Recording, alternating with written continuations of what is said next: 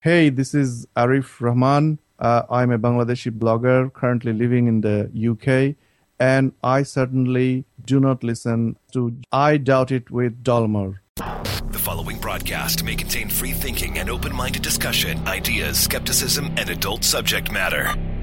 Topics will be discussed using adult language, sometimes gratuitously. Get ready to move the conversation forward. This ain't your granddad's news and comment show. This is I Doubt It with Dollamore.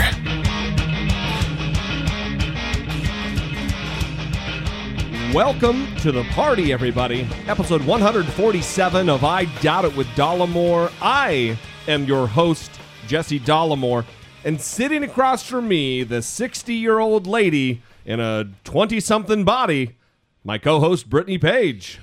That could mean a lot of different things. I mean, you could be speaking to many different things. my my love of naps. Your deep desire to be menopausal. Um No, I don't think that. No. Mm-mm. The reason I say that, and welcome to you too, Brittany Page. Oh, yes, Thanks yes. for showing up today. You're welcome, The- sir. The, reason that I call you a 60 year old woman in a 20 something body is because you are often accused of being a 60 year old lady.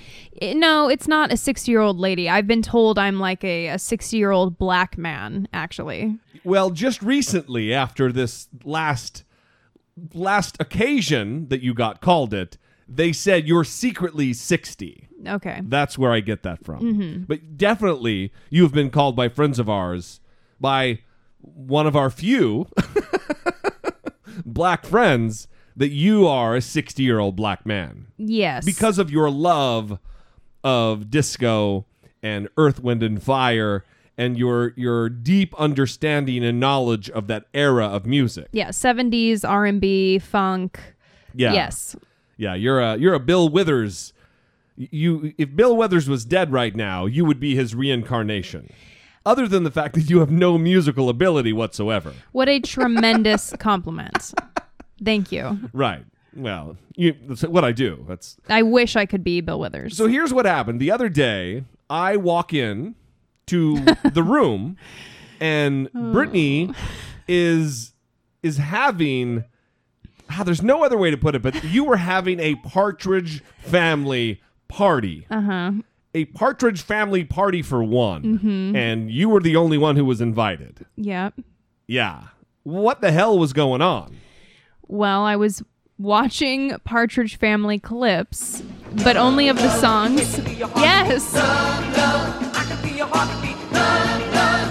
Yes. How good is this? How good is this song? you, you're not playing enough of it. It's really good. Anyway, so I was watching Partridge Family videos only when they're singing the songs because that's the best part. And um, yeah, I was having a great time. And then you walk in and criticize me, and I don't really appreciate I, that. I think that's a little hyperbolic that I was criticizing you. I just I found it odd that you were going down the the deep rabbit hole of YouTube, but instead of watching, you know, whatever, you're watching Partridge family clips. Yeah, I think that, you know, maybe there's some people who look at my my taste in music and, you know, I, I love like Zapp and Roger and the Gap Band and I don't know, Destination, like these these 70s disco funk, even 80s funk Th- th- era. there was a time, uh, this was several years ago, probably mm, four years ago, three or four years ago, and I was in. I almost said I starred, but I was in a commercial for Men's Wearhouse, mm-hmm. a national commercial. yeah. Toot my own horn a little bit. You anyway, were. so Brittany, she accompanied me one night to dinner. They took us all out to dinner. The cast of the, The cast. stars of Yeah, the commercial. stars of my 15 second fucking commercial. Anyway, they took us all out to dinner, and uh, there was a lot of this same demographic that Brittany gets accused of being. They were there. Brittany, there were a bunch of you know. 55 to 60 year old black dudes Mm-hmm. and I challenged them to a quiz, a music off, knowledge off with Brittany. and there were some cocky attitudes about how they were going to wipe the floor with you, and they started just peppering you with questions, and you were you were just rocking their worlds. They were in shock. It was weird.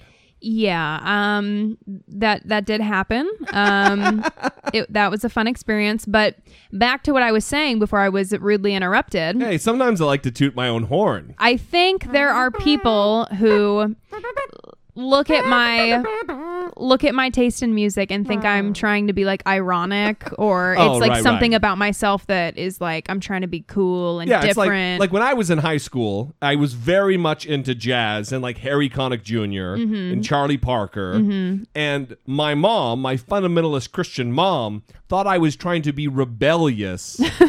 like, oh, you're you're just being rebellious because I liked like swing and mm-hmm. jazz. Mm-hmm.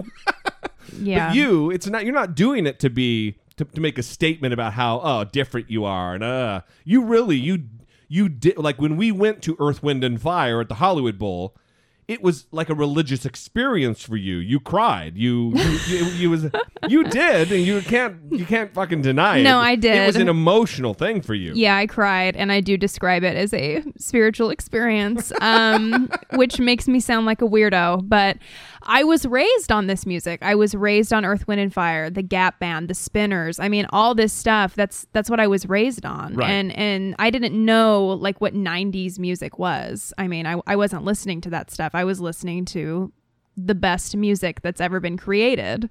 And so I still am very fond of it and I prefer to watch the Partridge Family videos in my free time. That's Right. just the way things go now. it, it is how, how things go Sorry.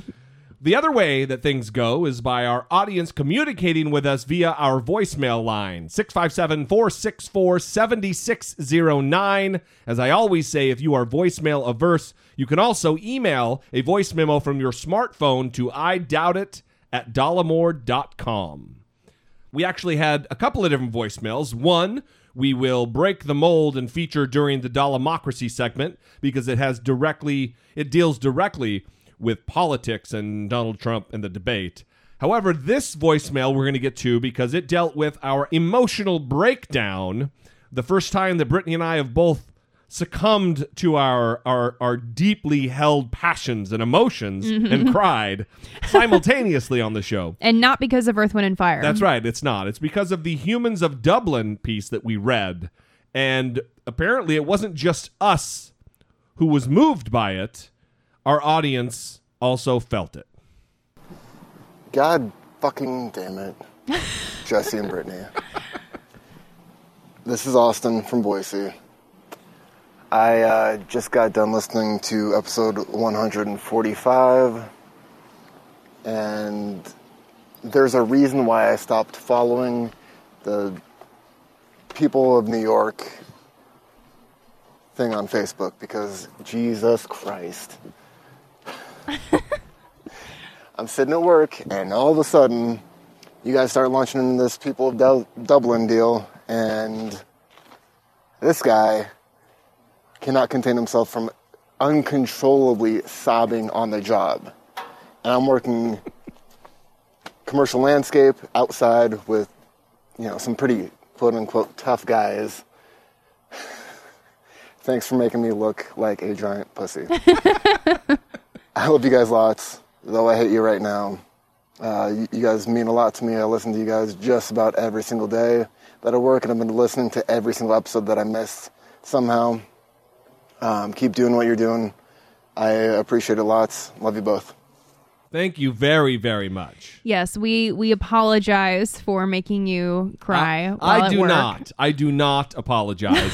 In fact, uh, to put it more, to kind of go the other way with it, I I find very deep pride in the fact that we're able to affect an audience like that. I Yeah. mean, notwithstanding the fact that you probably got beat up or made fun of by your tough manly man coworkers Oh no. it's awesome. Th- th- listen, I, to be able to reach people on that level is is something that's a beautiful thing, and I really appreciate you reaching out, Austin from Boise, Idaho, to let us know that it affected you the same way that it affected us.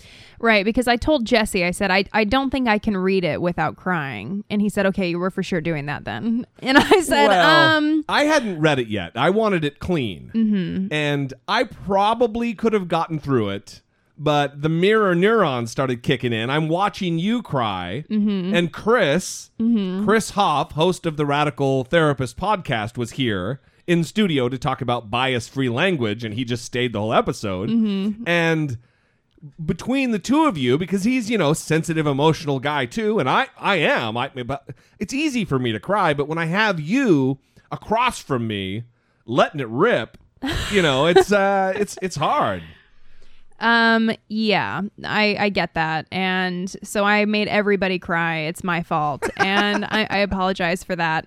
It is good. It's, you know, you're affected by the things that people are going through, and it, it represents a connection to people. And, Right. you know, if it happens because you're reading a Humans of Dublin thing or because you're at an amazing Earth, Wind, and Fire concert, you know, whatever it takes. i don't make any apologies for being an emotional boob for crying Oh, we, we whether cry it be all the time. or commercials Yeah. or the documentary how to die in oregon if you want a good cry a good blubbering puddle of tears cry.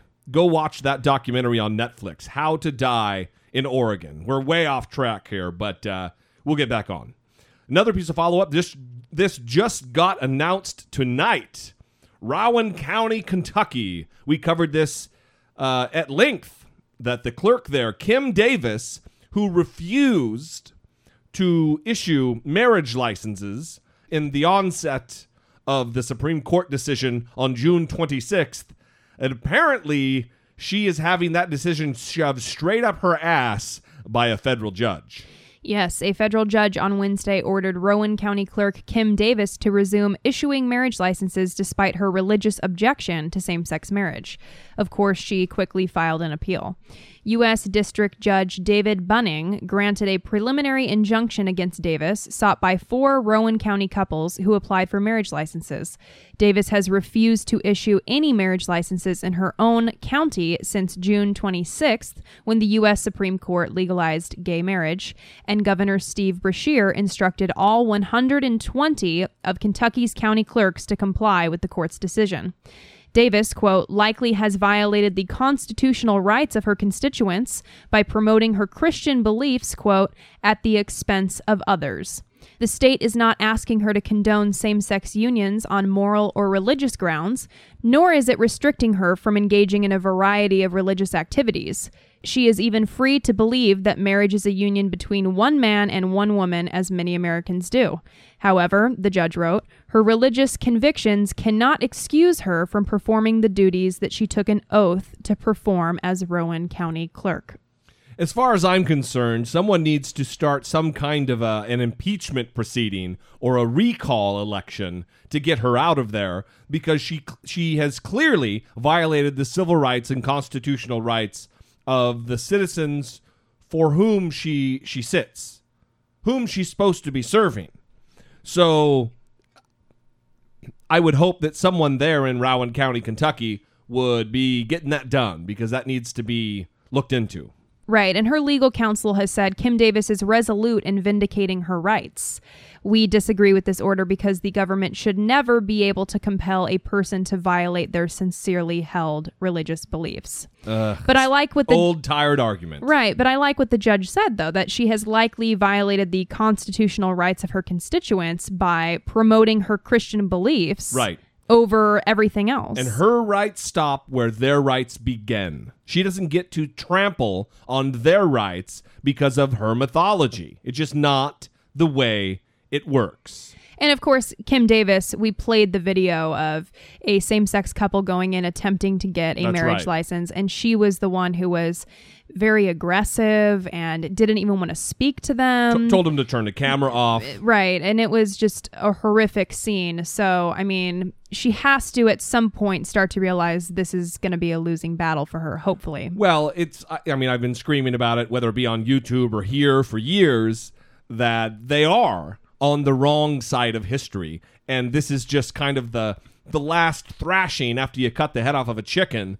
This is the last thrashing of the body, kind of just the the electrical impulses getting to the muscles, these appeals and this screaming and yelling and it's over.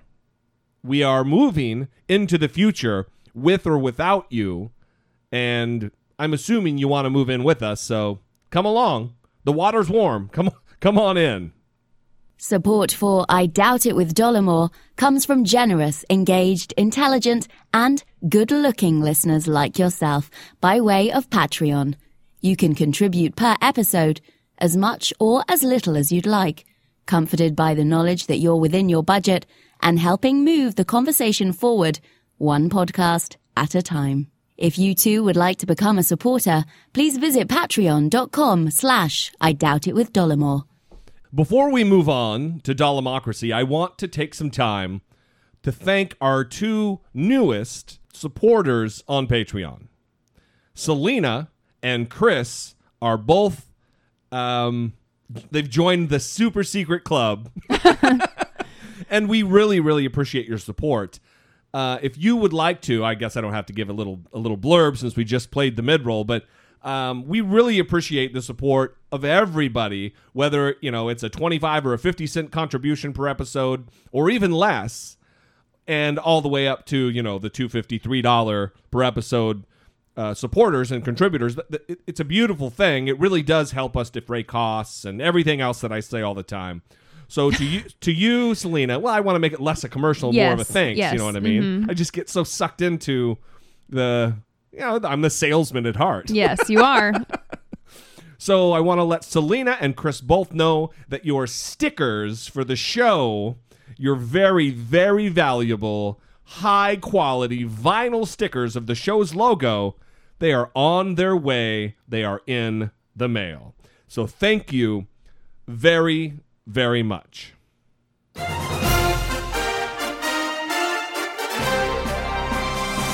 Dollemocracy 2016, facing down pessimistic politics with realistic optimism. This is becoming very slowly, or rapidly as it were, this is becoming just a politics podcast. This is becoming, we should just change the name from I Doubt It with Dollamore to Dollemocracy. no, well, it just seems that way because we did that long bonus episode about the debate. And Right. we've been talking a lot about politics lately just because it's been so It's only going to get worse from here, though. Yeah, you know what I mean? That's true. which is fine. I listen. I'm a junkie. This is this is. I love it, and I'm assuming that our audience will either follow along or just hate our guts. Well, and we we have received feedback from people who w- listened to the bonus episode, and we got a lot of really great positive feedback. yeah, yeah. And what we found is a lot of people, you know, don't necessarily care to listen to the entire debate, but want to hear what happened and want to know what happened.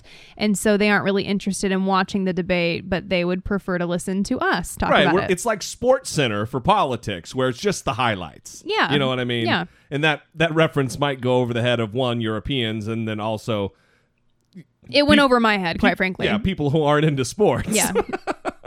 but uh, I, I like that, and we're really gonna we're gonna do the same thing with the next debate, and uh, we're looking forward to the months to come, to put it mildly. There is new polling data after the aforementioned debate, and some very, very interesting results have been revealed. Yes, this is a CNN ORC poll, and they polled likely Democratic caucus goers in Iowa. They found that Hillary Clinton is firmly in the lead in the state that kicks off the nation's nominating contests, holding a 50% to 31% lead over upstart Vermont Senator Bernie Sanders. I love that they call him an upstart Vermont senator when he's been in Congress for goddamn ever. He was in the House of Representatives when I worked for the Senate back in the late 90s, early 2000s. So he, it's not like he just got there. Not like he just got involved in in the process. Yeah, that's true, but maybe they're just comparing, I mean, the name Clinton Right. to Sanders. And it's also his first run for president. Maybe that's what they mean. Right. Vice President Joe Biden, who has yet to decide whether he will make a run for the presidency, lands in third place Wow. with 12%. Unannounced, and he's in third place Right. with double digits. Yes, with the rest of the field at 1% or less. which would be Jim Webb, O'Malley, and uh, Chafee. and oh yeah, Lincoln Chafee, right, right, who used to be a Republican. So I always forget that he's a Democrat. So this polling data is based on interviews with 2014 adults. Iowan. 2014 adults, not. uh, It's just weird because it's you know last year was 2014, so it's Yeah. just coincidence that that's the number. Yes. Okay. Okay. Sorry. so 2014 adult Iowans. And this was conducted by telephone, okay, from August 7th to 11th. So this is after the debate, although this part doesn't matter because these are Democrats. right. And the margin of sampling error for results based on the total sample is plus or minus two percentage points. That's tight. So they asked everyone, please tell me which of the following people you would be most likely to support. That's where Clinton came down with 50, Sanders is 31, Biden is 12. But they also asked them, who would be your second choice? Which is an interesting question. Yeah, yeah. So Clinton got 29% of that vote, and Sanders got 21%, and Biden got 25%. So Sanders is in third for the even the second choice. Sure, there. sure. That's a weird question. I wonder what uh, implications or ramifications that has on on the rest of the you know the greater poll. Yeah, they also asked them if they have definitely decided, if they're leaning towards someone, or if they're still trying to decide, which I think is a good question. Sure. And also makes you feel better about these people because 54% said they're still trying to decide.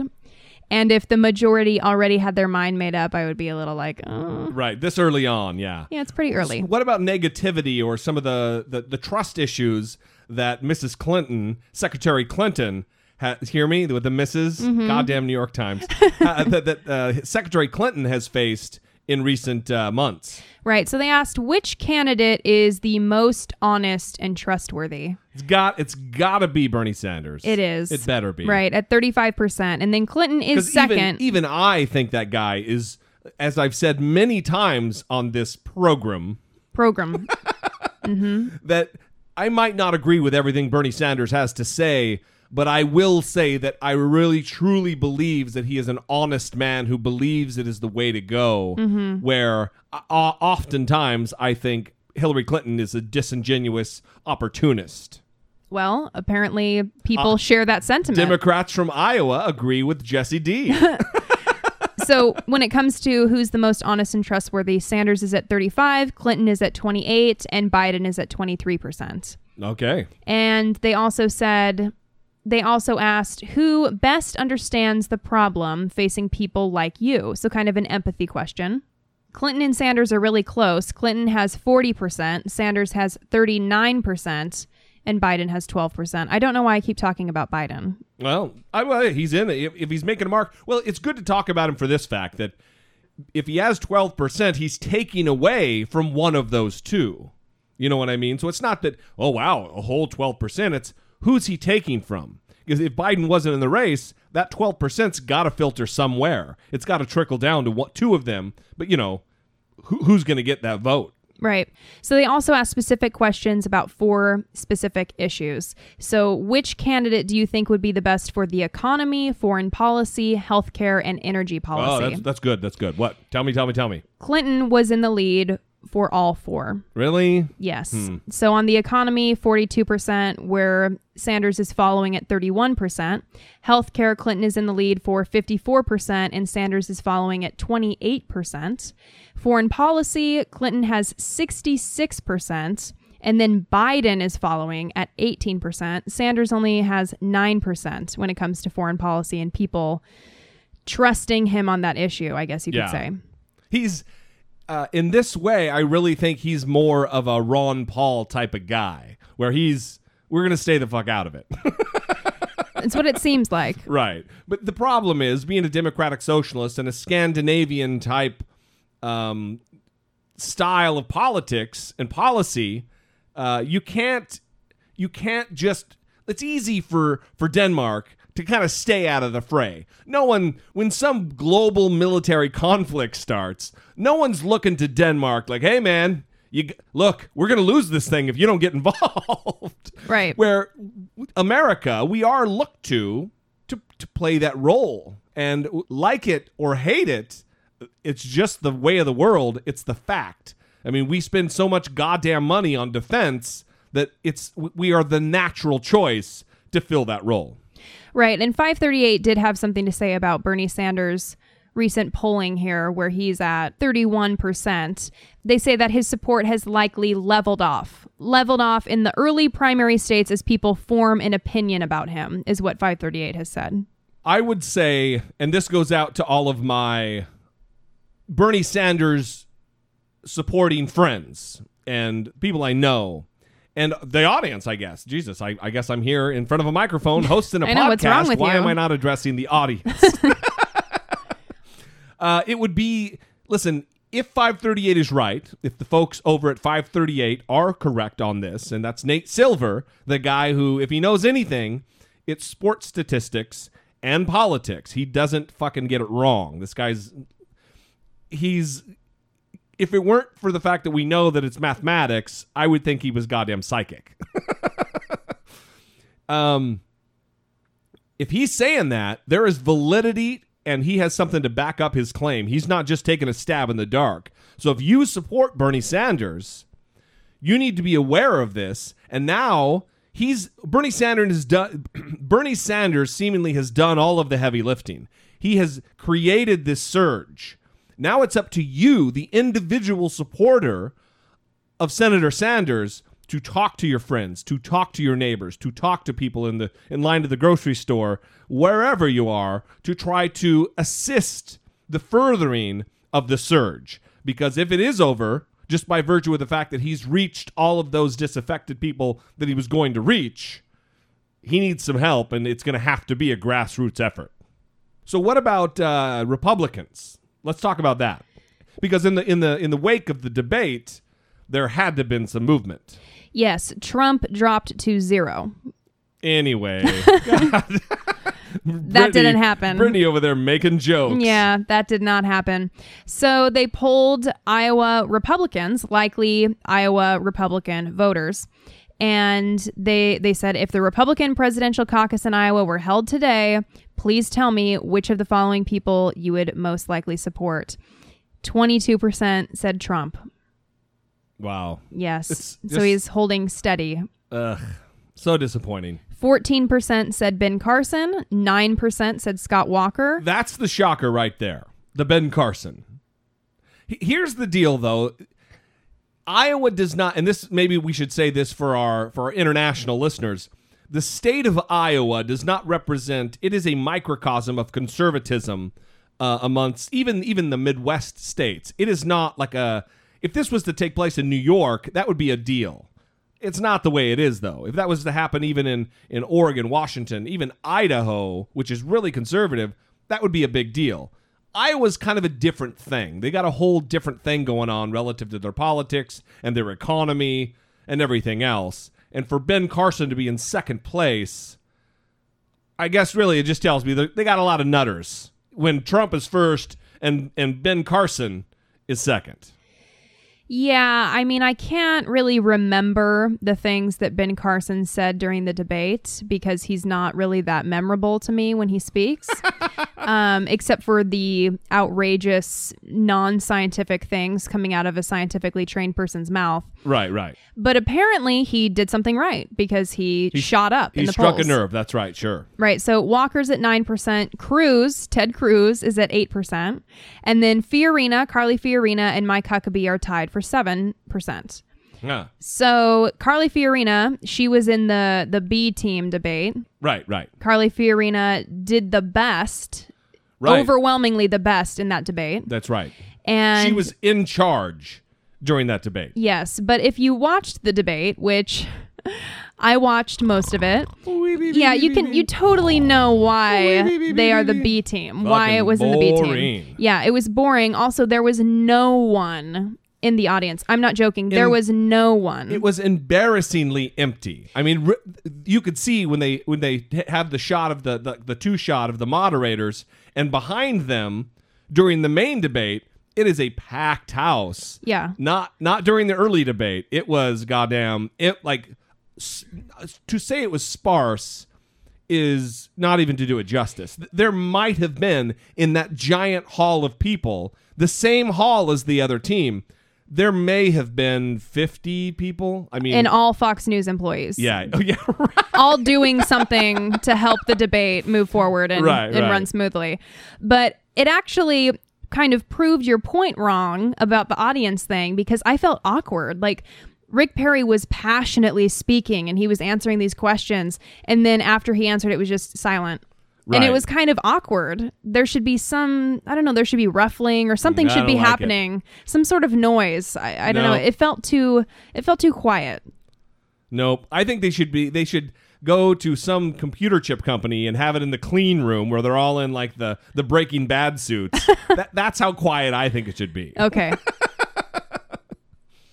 All right. Well, tell me this then. Did they do the same thing? I'm assuming they did, but did they do the same thing with the Republican um, respondents about if they're, you know, if they're still deciding or if they're leaning toward a certain candidate? Did they do that? They did. And 15% say they have definitely decided.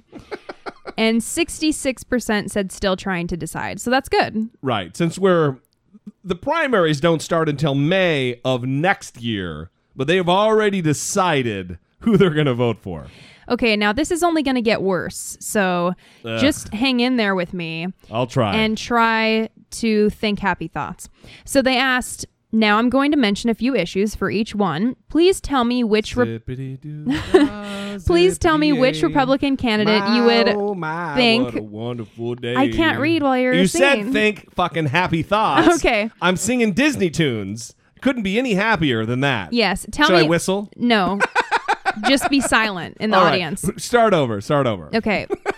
now I'm going to mention a few issues, and for each one, please tell me which Republican candidate you think would best handle the issue if he or she were to be elected. On the economy, 37%. Fucking Trump, huh? Yes. God damn it. 37%. And in second, with 10%, is Carly Fiorina. Wow. Mm-hmm. The two CEOs. Yes. That's uh, remarkable. Shockingly stupid on the part of those Iowa Republicans. Now, on illegal immigration, Mm, I bet you can guess the top two. Just guess the top two. uh, Trump and Cruz. Yes. Yeah. Perfect. So Trump has. By the way, I want to paint a picture for the audience here. I don't have the numbers in front of me. I have my computer with the recording happening. Everyone knows that you don't read anything. That that's on me. I'm the one who preps everything. I don't do any show prep. I just wait. Brittany reads and I react. Right.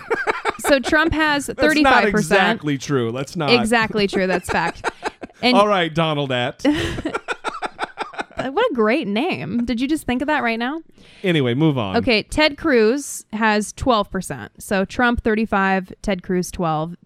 The the Republican voters Mm. Think that Donald Trump and Ted Cruz would be best able to handle illegal immigration. Right. They just build a four mile wall, and I don't mean four miles long, I mean four miles high, where planes, small commuter planes, have to go oh fly over it. Fucking idiots. Okay, now terrorism. Would you like to guess the top two here as well? I guess probably Trump Mm-hmm. and um I don't know. I, I have no idea. It's Cruz again. So Trump with 21% and Ted Cruz at 13%. And interestingly, Bush is in third here with 8%. It's very weird to me and disheartening. And I'm not a guy, I think I've said this before. I'm not a guy who thinks that you it should be a requisite to have served in the military to be president. I don't think that. But when Donald Trump says he's the most militaristic person ever, I'm the most militaristic person ever. Yeah, what does that mean? I mean, other than the fact that you dodged the draft five times, other than that, the five draft deferments you got, you fucking coward. Listen, he had a spur in his foot just like you. He's a cowboy. And he can't remember which which foot it was in, but he did have Right, one right. and it was very painful, so painful he couldn't go. All right, moving on. So abortion, this is the final issue they asked them about abortion. And Carson is tied with Huckabee here Of at course. 17%. Yeah. And then you have Bush. Weird that it wouldn't be Scott Walker. yeah, because he's he kind was- of far down as well. he well. was called out specifically by Megyn Kelly and asked, "So you're saying because of based on your prior statements that you would let a woman die rather than let her have an abortion?" Which he didn't answer because he's also a terrible, horrible coward.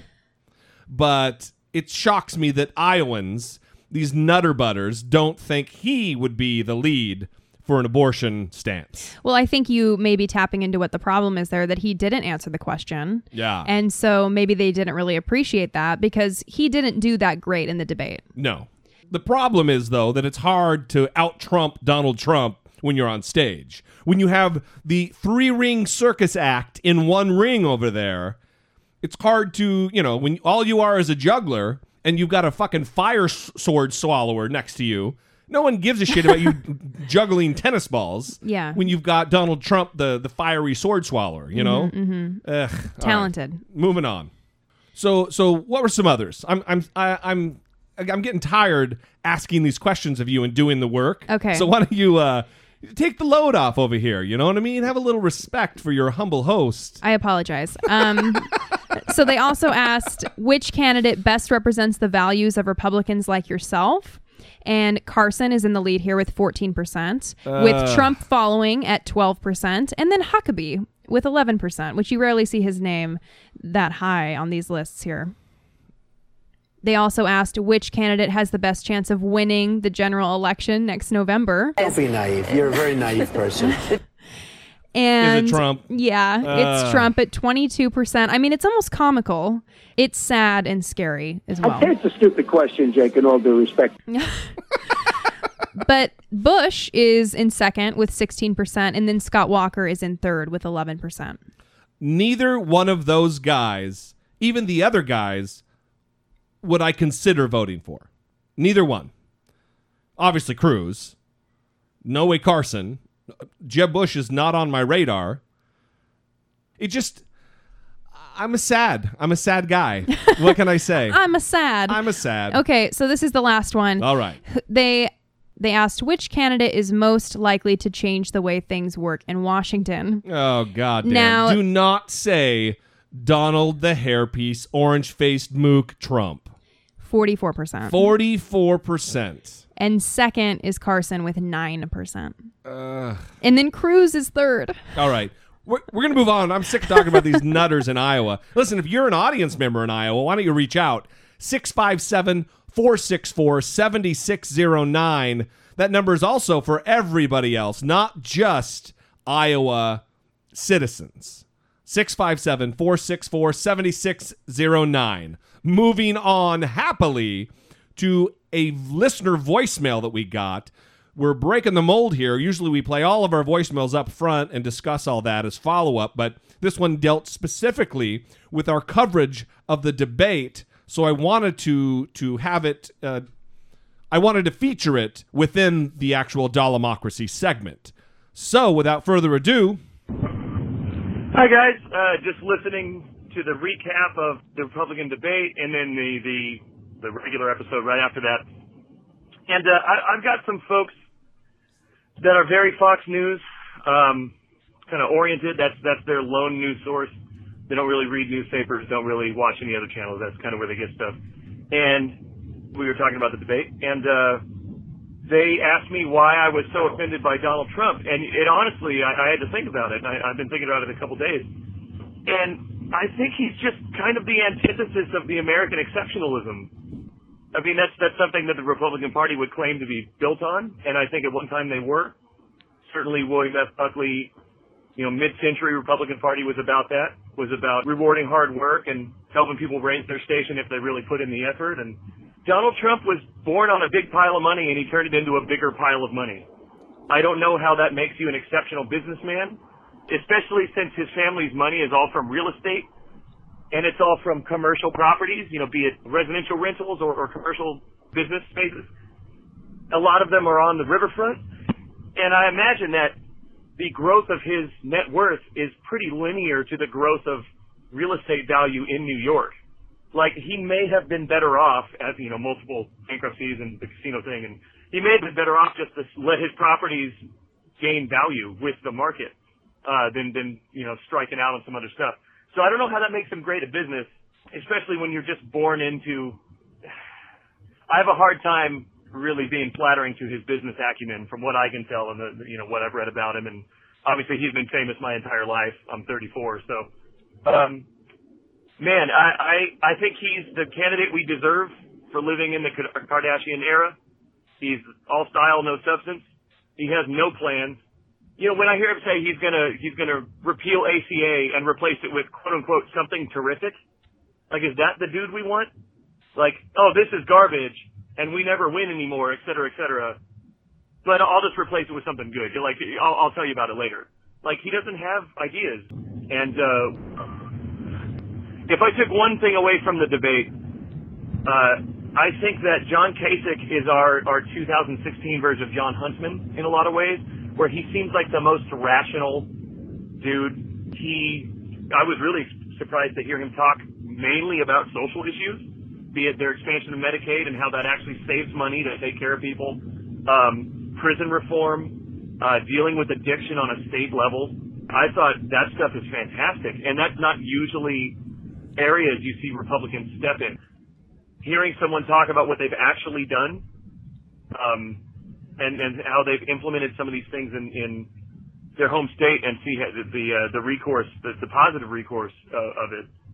Um, I think if uh, if a Republican were to run mainly on social issues, which is what Kasich chose to talk about, I think that Jesse, you're totally right that that's an electable guy on the on in the main national election. Now, I doubt that he would ever even sniff the party.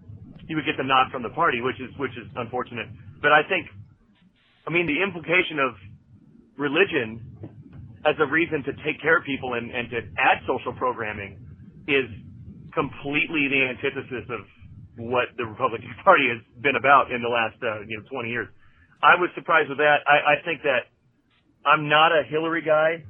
Unfortunately, that may be where I have to vote uh, but I, I would really have to think about if they ran someone like Kasich. Unfortunately, they they will be unlikely to do so.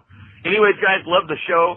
Uh, love the debate breakdowns. Hope you continue to do that, especially when we get to the national debates between the uh, the major candidates.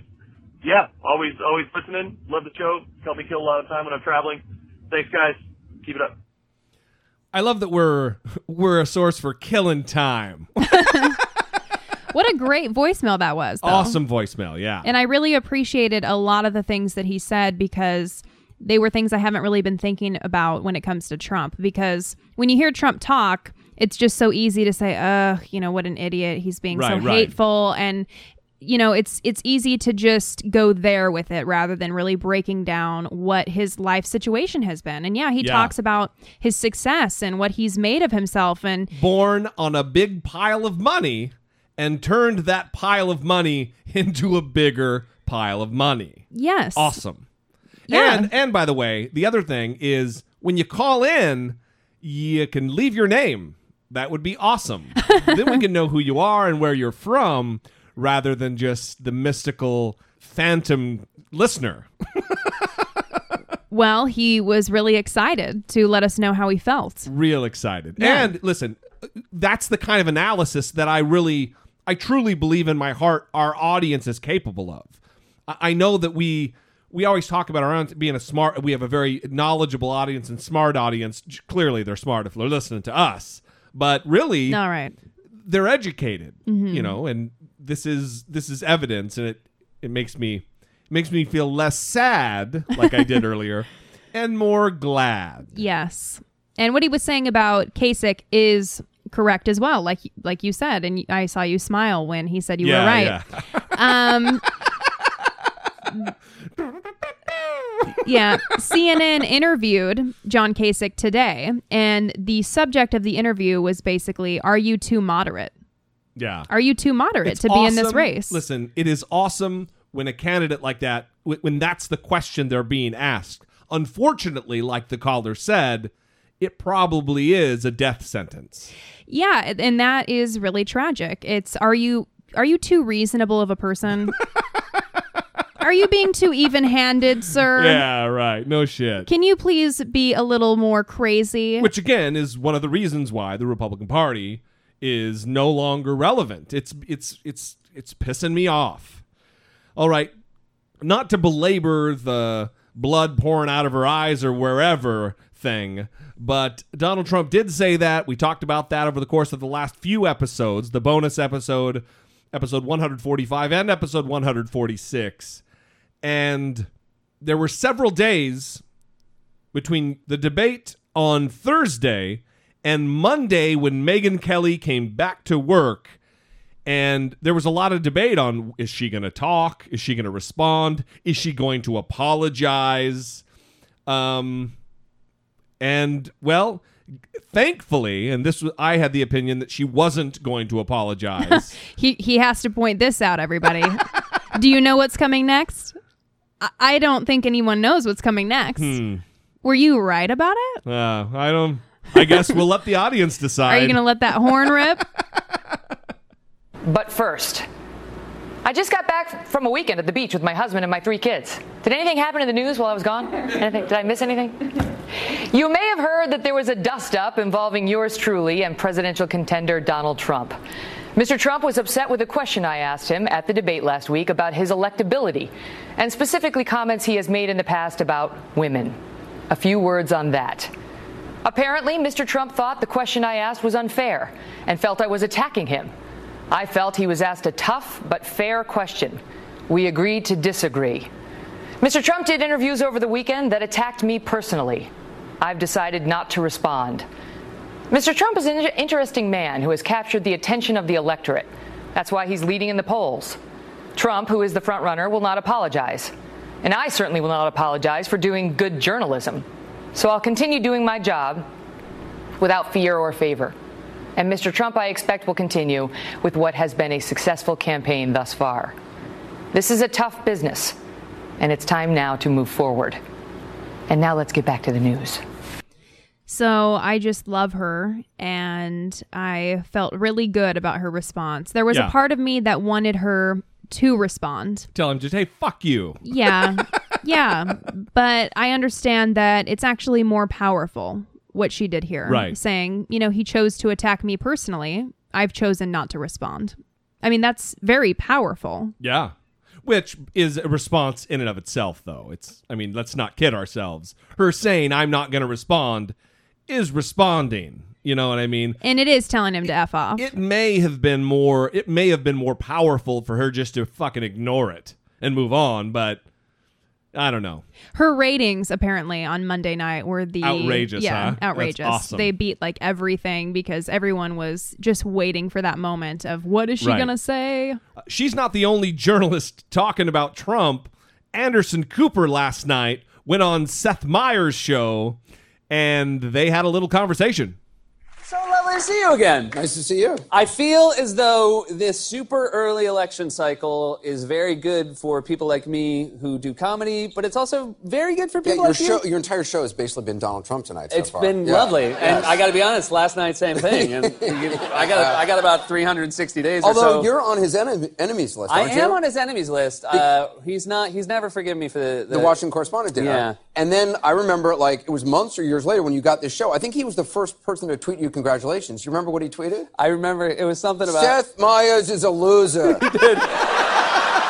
he garbles his words. Yeah. How do you get a show? It was wonderful. It was instantaneous. Oh, I know. Yeah, yeah, yeah. It was at that moment where I was. He knew that that would Right. be when I was looking. Right, yeah. I get a show and I'm like, look at all NBC this makes a love- big mistake. Yeah, his ratings are gonna be garbage. um, he always says the thing he always says about me is I have marbles in my mouth. Uh, sure. Which is so great because it's something like a 1950s bully would say. Like, you got marbles in your mouth. What's wrong? You can't get the marbles out of your mouth. He, may he must have attacked you in the past. Um, I've interviewed him twice so far this this uh, this season. in person. You did it. yes, in, I yeah, actually you did actually do him got in him. person. yeah. um, it's true. But what's weird, what's interesting is I've uh, I'm only allowed in the lobby of the Trump Tower. That's where I, I actually interview him at the bar, the the Trump bar at the Trump Tower. Wow. And uh, yeah, so which I think serves a dual purpose because one, it's like a free ad for Trump Tower.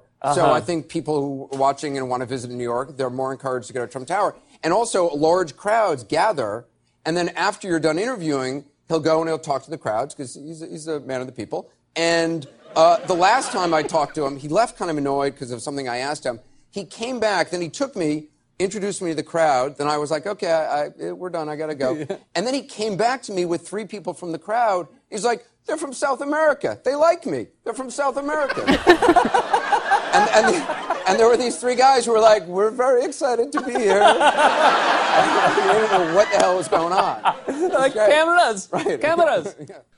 Very, very funny. Yeah, I love how Anderson is really making himself a target to Donald Trump at this point yeah. because I like they said I do imagine him as well just with TVs on Right. every channel and then the moment his name is mentioned he you know h- hires someone to come watch it and see what they say so he can tweet angry things at them. Well, the weird here's the thing is he can't Donald Trump, you only have really two choices.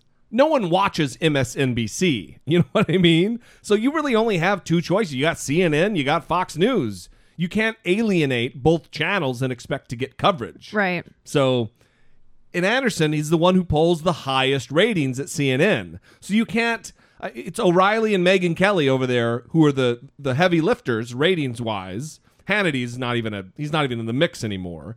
But Kelly and O'Reilly, the two Irishmen, they're pulling in all the ratings at Fox News, and then you've got Anderson Cooper single handedly keeping the lights on over at CNN because it sure as shit isn't Blitz. You know what I mean? Yeah, but Don Lemon also helps. Anyway, so really quickly before we move on, that was very funny. We really appreciate that, and it's also nice to have a little levity. But before we move on, we want to talk. Uh, we want to give the dates for the next debates, which obviously we're a little early here. We want you to mark it on your calendar because we're always looking for new ways and better ways to improve our bonus debate episode. So September sixteenth will be the Republican debate, and then the Democrats are coming around when. October 13th. Okay, so just the next month. And I think that the Democrat debate's going to be awesome because it's going to be a lot more substance, a lot less entertainment, and a lot more substance because you don't have 17 monkeys on stage. You've just got four. You know well, what I and mean? for Wednesday, September 16th's debate with the Republicans, Jake Tapper is the moderator. Good. And I like knowing who the moderator is because that gives you some insight into how it's going to go. And Jake Tapper is a rock star and he's going to be the best possible moderator. Yeah. Smart guy, gets to the point, not a pushover. That's real good. All right, to wrap up this Dollemocracy segment and to kind of transition into something else, we have with us very special guest, hopefully soon to be friend of the show, Dan Arel, formerly a writer editor with Richard Dawkins in some capacity, and now is a blogger for Patheos, and he has his own blog called Danthropology. He's also the author of the book Parenting Without God, and we are very happy to have him. Dan, thanks for joining us. Thank you for having me. Well, I wanted to I wanted to talk to you specifically because you just wrote a blog and I don't have the title in front of me, so Brittany's going to have to The biggest loser in the Republican debate was the Republican Party. Yes. It- this really struck a chord with me because I've been screaming about this for oh goddamn. Well, ever since Trump started gaining notoriety and and dominance in the polls because the Republican Party used to be hold some special place in my heart. And before we go on though, there's one excerpt that I want Brittany to get to to kind of put a stamp on this of, of kind of what your position is. Trump's circus act of a candidacy will continue to overshadow the race and will bury the GOP in second place for generations to come. While this may be a bad thing for the party, it is a great thing for the American people. And that sums up while you and I are probably have some distance between us politics wise, we agree wholeheartedly on that point. What uh, what led you to write this? Uh, really, I mean, I caught the debate kind of secondhand because I was in the hospital at the at the time with my wife who was giving birth to our child. oh, I that's right. had to- Congratulations. thank you. Uh, just gonna drop that in there, make everybody. and you know, uh, politics suddenly wasn't the most important thing in the world for me. But um, as I, as I watched it, I was just in awe of out of picking 17 people so far running, there wasn't one up there that even made sense. Where usually, like, there might be one level headed candidate, and you're like, oh man, he doesn't have a chance because the party's gone so far. But, like, listen to him and you kind of push his name. I can't remember the guy from from 2008 who ran. Um, I want to say John or something like. You're thinking of John, Hutchinson or John Jon Huntsman. Huntsman, that's the one. Like you know, you you would. There's lots of stuff I disagreed with him, but then I could say, well, at least he stands for, you know, education and like, in the, a real form. Like he he, you know, accepts climate change. He accepts evolution. Right, right. He well, that was, his. That was ultimately his demise. That he's gonna he's gonna default to what scientists say, and then is a precipitous free fall in the polls after that. exactly. And but this year, like I'm I'm looking at these candidates and I'm like, there's just no one in there that I could even scream at the right to say, just get behind this guy. Like at least he's not as crazy. As now you're just looking at I mean, like what is it, seventeen now? Yeah, seventeen. Crazy people. Yeah, I'm I would say that there there is there's at least one who's mildly palatable, and that would be John Kasich, because really all he talked about during the ba- debate was poverty and mental health and, you know, justifying his Medicaid expansion under Obamacare for his state as governor. But still, because up to this point, the, point, one of the reasons I'm I'm running away and, and disassociating myself with from any uh, tie that I had to the party, even though it's been many years since I was officially could can be considered a Republican. Um, I've had a litmus test, and that's gay marriage. If you are opposed to to the rights of gays and lesbians to to enter into what the rest of the conservative crowd considers this sanctified union, then fuck you. You you don't get my vote at all. And now that the court has ruled, I've kind of had to adjust that litmus test that if you're now if you're opposed or if you are for a constitutional amendment, then that same fuck you applies. Yeah. So I, I I kind of, and we're we're talking, I guess, a little bit too much about Trump right now, but it's hard not to when he's like at thirty three percent in the polls. Well, and half the candidates, it's about half, are not for a constitutional amendment. And that's actually something else that John Kasich did right during the debate, which is we talked about it on the last episode, or on the bonus episode, I believe, where John Kasich was asked specifically about gay marriage, and he said some, you know, relatively positive things about the LGBT community. Uh, put it in perspective, it's relative for a Republican. Right, right. He said that, you know, he's going to love, if his daughter were to be gay, he would love her no matter what and give her unconditional love and, you know, all that good stuff. And the audience actually applauded that, which we compared to the gay soldier who asked a question during last season's debate of Santorum, right. right? And he was booed when he asked a question about being gay in the military. The soldier, not Santorum. Right. so we we kind of put that into perspective that okay, maybe there's a little progress going on here.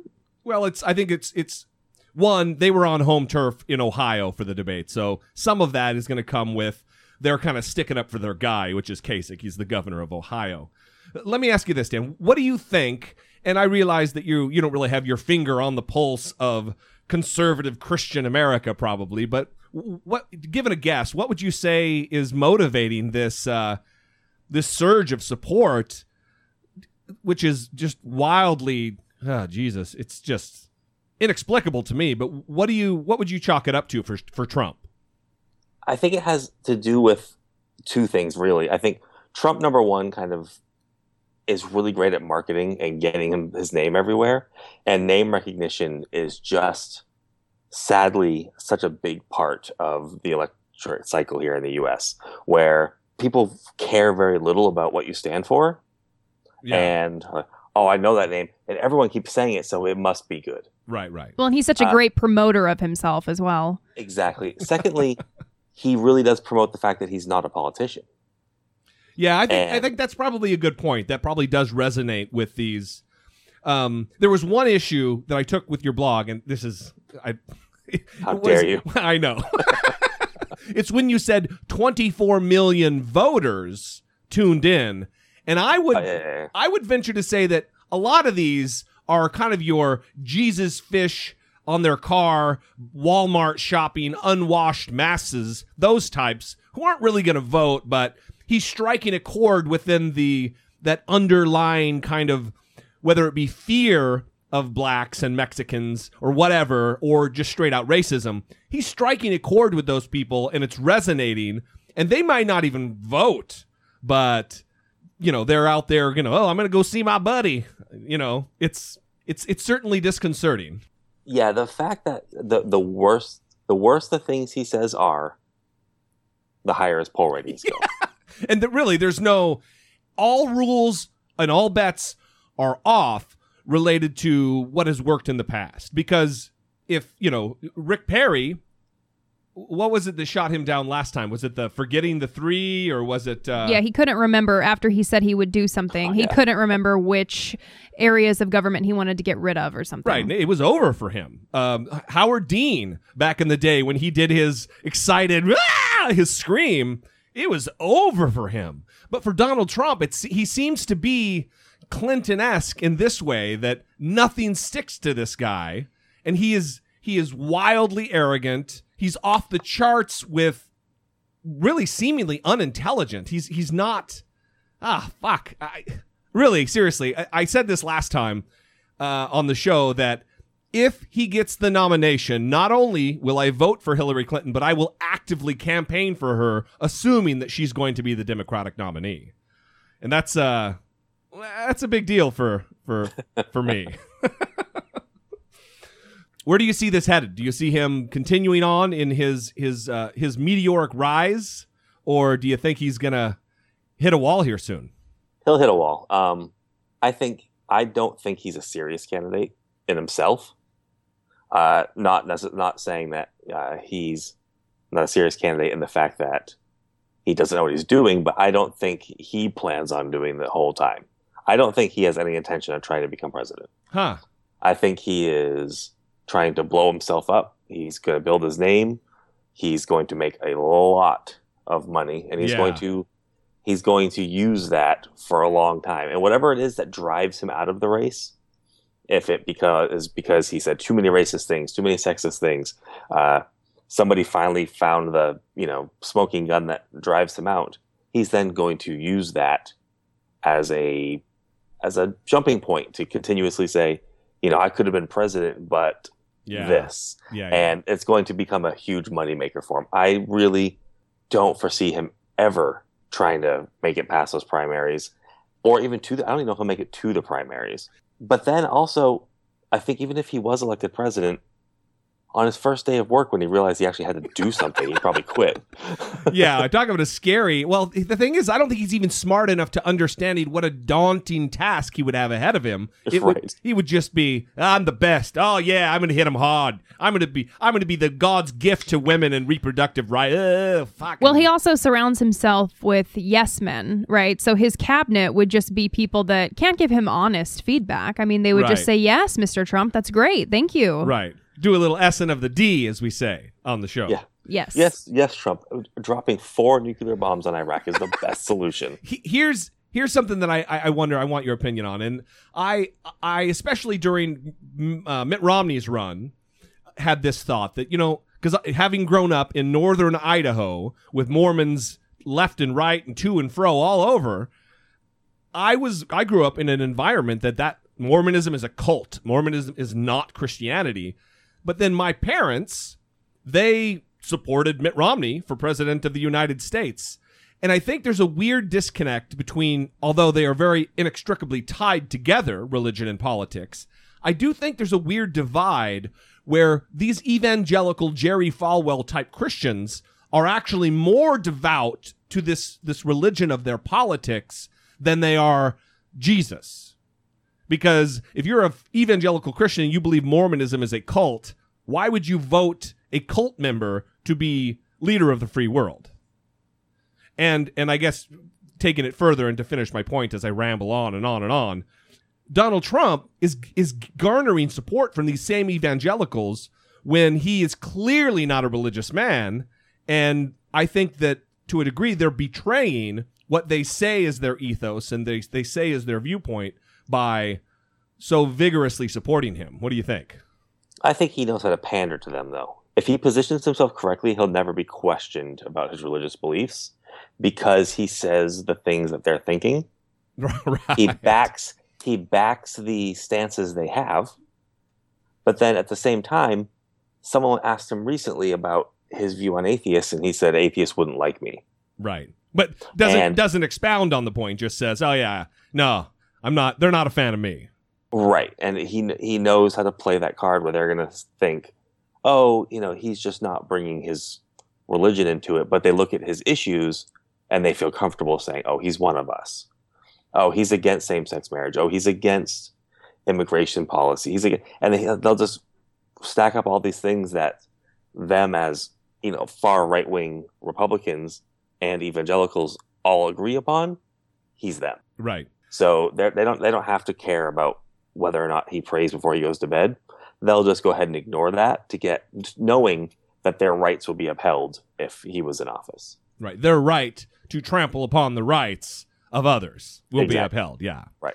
Well, good, awesome. Listen, uh, before we uh, wrap it up, I want to I want to talk a little bit about what I think is a fascinating topic, which is parenting without God in your book. Which is, I guess, by the way, I have a I have a very bad habit that has followed me from from evangelicalism, which is the God. Uh, I have the Josh Feuerstein God going on. Uh, but parenting without God, I think it's a very what a useful book. We've got lots of listeners all over the, the world who I think would be interested in what you got going on in there. Uh, yeah, I mean it's a book really born out of odd questions my fundamentalist grandmother wouldn't stop asking me when I announced we were having a baby. Are you going to baptize him? No. Well, why not? What if? Well, what are you going to tell him about Christianity because you don't like it? Well, aren't you just going to raise an atheist? Aren't you going to aren't you going to be just as guilty as you know you claim I am for raising Christian kids? And I just started kind of writing these down, and my idea was honestly just to do some blog posts. A couple years ago, I was writing for a blog called Emily Has Books, so it wasn't very you know it was a pretty independent uh, little thing. And I wrote one blog post, and a bunch of people said, "Write a book." And you know, I think I was like three blog posts into my career, and I was like, "Yeah, I'm gonna write a book." But uh, but you did. I, kinda, I liked the idea, so I went for it. And um, so it's it's broken into three parts. Part of it being dealing with religion, so how to handle teaching your children about religion, trying to be honest about uh, what religious people believe instead of kind of using our amplified idea that we have sometimes as atheists that you know we call Mormon underwear magic underwear, Right, right. but they don't believe it's magic underwear.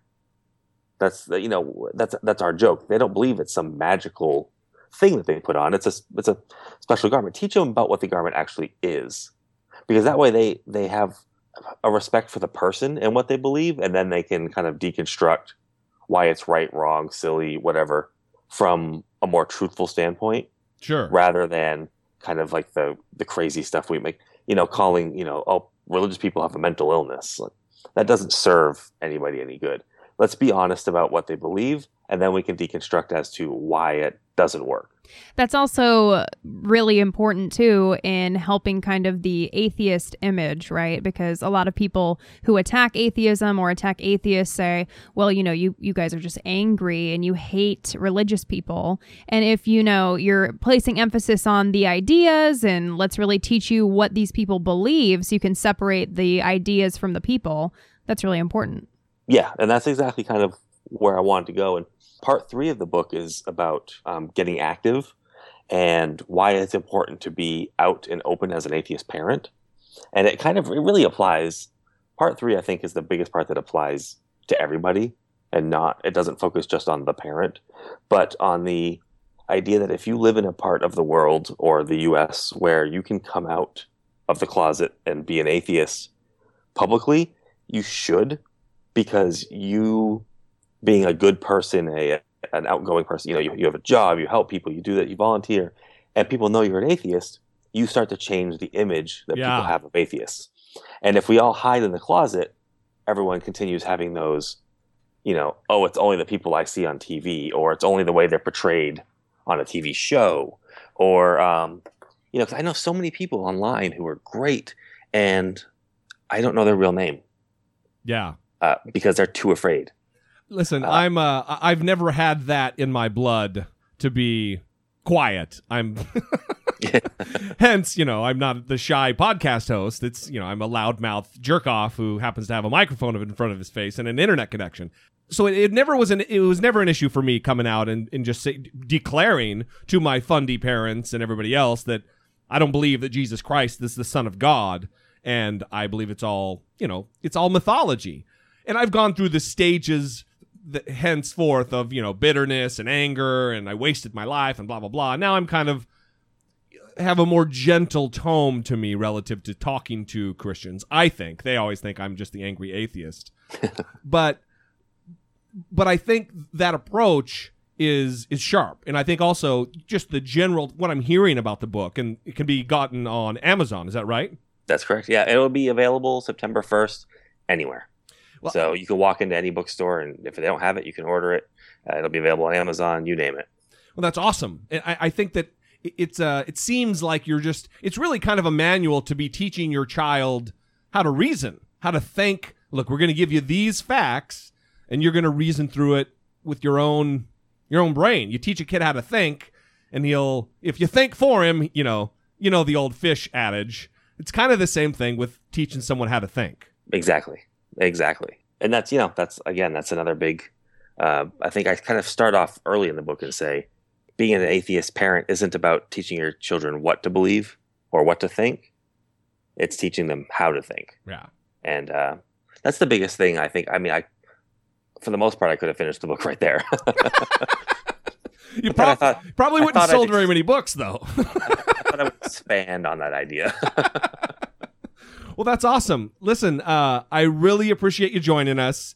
It's been it's been a good time. I've I've seen you on on the Facebook and on the Twitters for for quite a while, and uh, it's nice actually connecting with you. And you know, we don't live we don't live too damn far apart. We're up here in Orange County, and you're uh, just south. So maybe we'll uh, we'll have an episode one time where we get you in studio like we did recently with uh, our mutual friend, the tie that binds, Ryan Bell. Uh, Ryan's great. I finally got, I met him for the first time recently. Uh, we got to speak together at an uh, event down here. we were going to go to it and we had something oh it was a friend's engagement party and it was actually my birthday the next day it was on the 28th of june wasn't your thing Yeah, 27th or 28th. Yeah, something like that. yeah that's right it was the day after and we were uh, what, not able to make it so Well, so next it- time. yeah yeah absolutely so anyway thanks for coming on we really appreciate your time and uh, next time that uh, something comes up where you will be the the man to talk to we will reach out Great. I'll be here. Thank you. Uh, thank you very much. That was, I think that was really great. Uh, I think that that uh, that book could really be a useful resource to to not just atheist parents, you know, but agnostics or people who separate the two agnostic and atheist, but also people who are kind of finding their way out of faith. I think it's uh, interesting. Yeah, especially since the population of non believers is growing. Yeah. And you see articles, I see articles regularly that say, you know, how do we deal with death as atheists or how do we how do we deal with these things coming out of religion? Because everything is so tied to religion. Yeah, and when you're coming out of it, you kind of have to learn, well, what are our rituals? What are what do we believe in? What are we gonna do? I, I also think that just that specific focus that he's focusing specifically on parenting is awesome because you you know you've got there's a, a, a fucking there's a giant pile of atheist and non-believer and losing your faith and you know from from Harris and Hitchens and Dawkins and all of them and Daniel Dennett so many famous atheists but then also your your lesser celebrity types.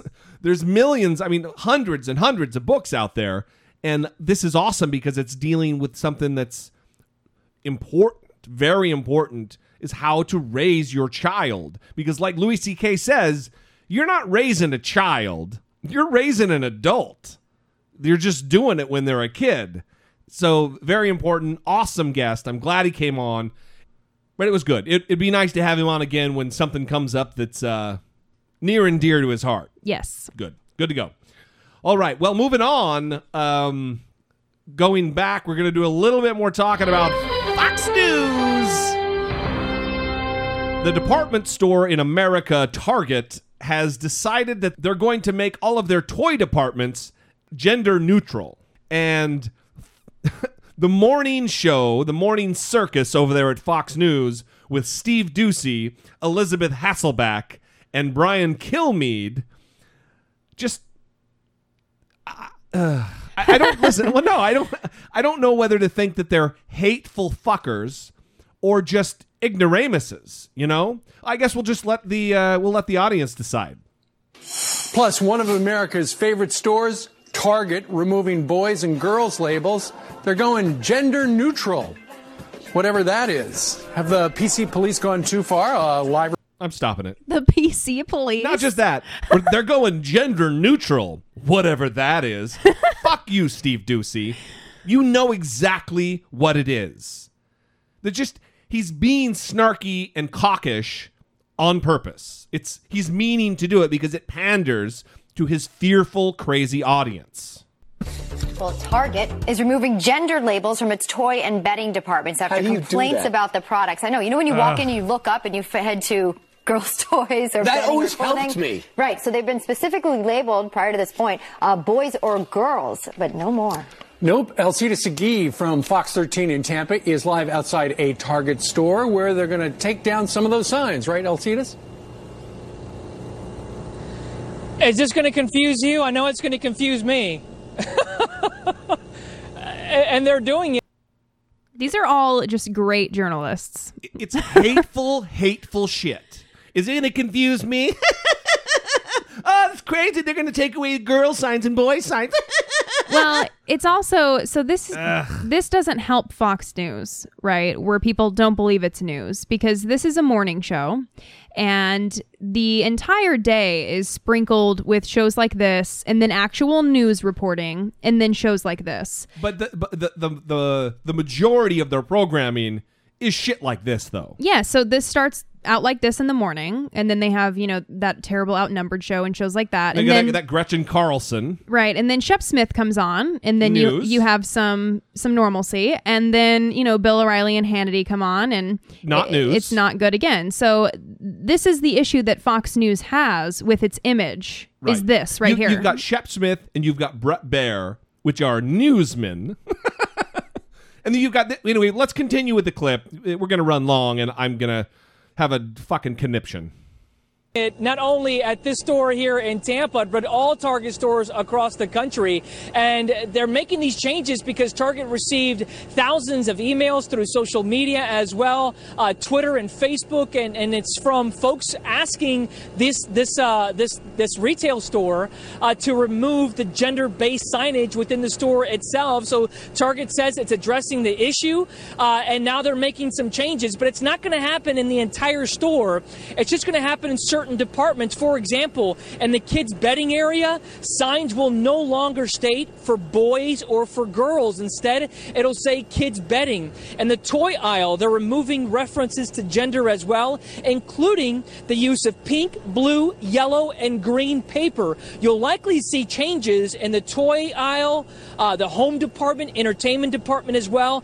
Now, in some cases like apparel, signage will likely stay the same. These changes come in response to customers' feedback. Again, Target says over the past year, guests have raised important questions about a handful of signs that offer product suggestions based on gender. And about a couple of months ago, someone tweeted a picture of a sign that said, building set and below that, it said girls building set. Well, that tweet received thousands of retweets. It got national attention. And now, again, Target is making some changes They made a statement. It says, We heard you and we agree. Right now, our store is working to identify areas where we can phase out gender based signage to help strike a better balance. Again, expect some of these changes in the next couple of months. Back to you guys. Wow. Alcides Segui down in the Tampa area. Thank you very much. Yeah. So to recap, it will be the toys and the bedding. Toys and bedding for now. It will not be the clothing, which is good because you need to know which is which. I, I've got, I would many- assume. How many times have you gone into a store when when I go to buy glasses? Sure. And there are all, all of them up on the on the wall. I'll, I will ask the person, "Are these men's or women's?" And Exactly. Either one. Listen, Steve Doocy, if you can't tell whether they're men or women's glasses, then it doesn't fucking matter. Why don't you just go with what you like? You stole If my point. If you pick up a, a pair of ladies' glasses, Yes. you clown, then wear them if you like the fucking glasses. And do they have like little princesses on them? No. They're obviously unisex enough that you liked them. You or that you couldn't even you couldn't even tell the difference between them. right. So if you it have doesn't to ask matter. The lady, Right. Then it's clearly it's it's either or, buddy. Yeah, it doesn't matter. Well, I can tell you this. It's Either probably one. going to end up self-sorting because when I take my little kids in who weren't able to read at the time, they could find the toys that they wanted without being able to read the labels up there. So Yeah. I have a feeling that most kids will be able to self-sort and figure out what toys they want Well- anyway. But should a, a letter come in about the clothing, I have a feeling Target would make moves on that. No, But uh, who they are have. they helping? The nine people that are upset by this? If you're going to buy a gift for a boy, No one said anyone was upset. There was no outcry or uproar. It was just some some customers wrote in and made a suggestion. A suggestion is not upset. Well, they're trying to make it into that narrative of what is America offended about today? Right, exactly. Who's nine or six, or a girl who's nine or six, you want to be able to go to that section and pick out a toy they might want. Now you have to sit there and look at a blended area and wonder, is this for a boy or is this for I, a girl? I think what they're saying is the, the No, what you have to do is um, you have to know the child that you're wanting to buy the gift for or know their parents. Maybe ask their parents, hey, what is that kid like? You know, Right. what kind of stuff do they like? What do they like to do? And then that will guide you into Right. picking out which gift you need. I don't think it's a big deal either way. I don't even think it's a big deal if there's a boys' toy section. Who cares? But also, it, it matters even less if there's no labels on it. Who cares? Quit acting outraged. It's like the war on Christmas bullshit. boundaries are down. Boys and girls can play with the same toys now. Fantastic. There's going to be some unhappy girls and unhappy boys now. The critics are saying that it's harmful. What in the fiddle and fuck are unhappy boys and girls going to be? Why? Because they go into the toy section and they they have to walk by a Barbie when they want a Tonka truck, or a girl has to walk. You know what? I mean, who? Ca- it's no one's going to be unhappy except for you. Except for you, Brian Kilmeade. You guy. I don't want to have to play the disclaimer, so I'm trying to calm myself down, Brittany Page. and regressive to have the labels on those departments. Let us know what you think about that. We'll stand by on email. So I do think it is, you know, when this the photo that prompted all this is what they're saying prompted all this says building sets and then right under it girls building sets on this aisle E11. Right. Now that is a weird thing. I mean, why do you need to distinguish? Right. Let's say a boy and a girl are on this aisle and they both want the same building set. I mean, it, it, it shouldn't matter. Oh, these ones are for the girls and these ones are for the boys. It's whichever toy Right. a child wants, the child should get. For me, it's less the issue that Target has made a decision as a business. Obviously, it's in the best interest of their business to do this. It, it makes le- it matters less to me that they're choosing to do it than the reaction from these assholes who have millions of people watch them every morning and are forming and molding the opinions and reinforcing the bigotry of, of an audience. Ugh. Well, it's just weird because, and with the bedding thing too, I remember when I was a kid, my brother had Simpsons bedding and I had like pink flowery bedding. And I was jealous of my brother's Simpson bedding because Yeah. I loved The Simpsons too. And he had, you know, Bart Simpson on a skateboard on his comforter, and I was totally jealous of that. I'm sure your fundamentalist Christian aunt did not like his Simpson betting. she did not like the rate with which we watched and could quote The Simpsons. Right, I bet. All right, we're going to wrap it up with a little bit of this.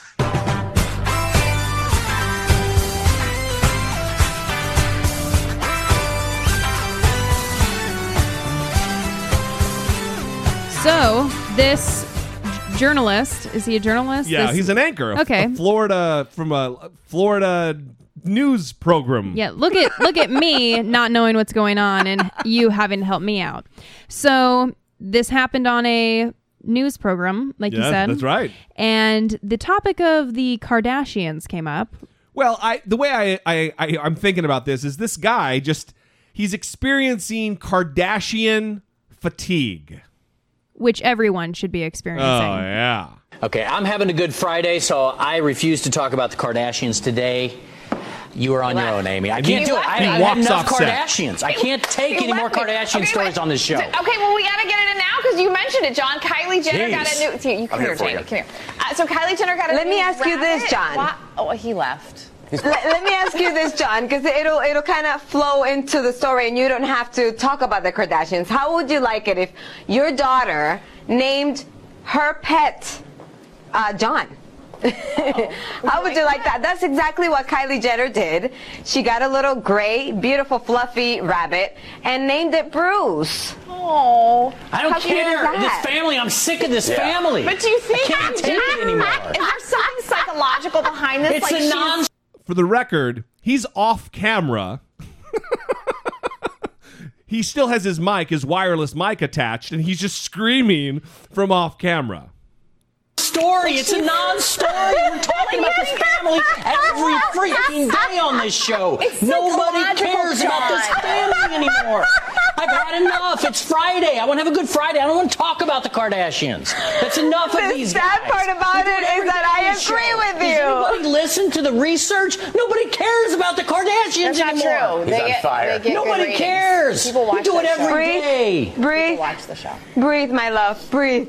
There, the news is out. Done. Over. Have a great weekend. I think it's Friday for him. His head looks like a tomato right now. Yeah. Nobody cares about him. It's enough of these guys. I'm sorry, Jenny, that you had to witness Dang. this. Oh, that is so good. Yeah, that's definitely how I feel because I have many friends who like Kim Kardashian on Facebook or, you know, follow them. you have that shit forced into your timeline. Yeah, when they like it. And, you know, I don't like seeing it because I she's don't. Just, she's a zero. She's not a contributor. She's not a talent. She she contributes nothing. well, she makes selfie books and I just, I don't understand. I don't understand. It's the ultimate evil. I just it's don't. It's a selfie book. Who's buying that and why? I don't know. Why are you buying that? I don't know. Well, listen, that is maybe the most positive Florida Files we've ever done. it wasn't someone shitting on the hood of someone else's car or murdering someone or Over a rotten glass of milk or something. throwing pizza and getting arrested for burning someone with hot cheese during a pizza fight. or stealing someone's pet lizard or I mean just something crazy. So with that, we will leave you. As always, you can visit dollamore.com. On the left-hand side of the page, there is an Amazon search bar where you, our loyal audience, can do your shopping. You can go and buy Parenting Without God by Dan Arel from our site, from our Amazon affiliate site, and that would be awesome. It would help him, and it would help us tremendously. Every little bit goes a long way towards supporting your favorite show twice weekly filled with news, news, and ridiculous comments. Until next time, I am Jesse Dollamore, and this has been I Doubt It. Donald Trump was born on a big pile of money and he turned it into a bigger pile of money.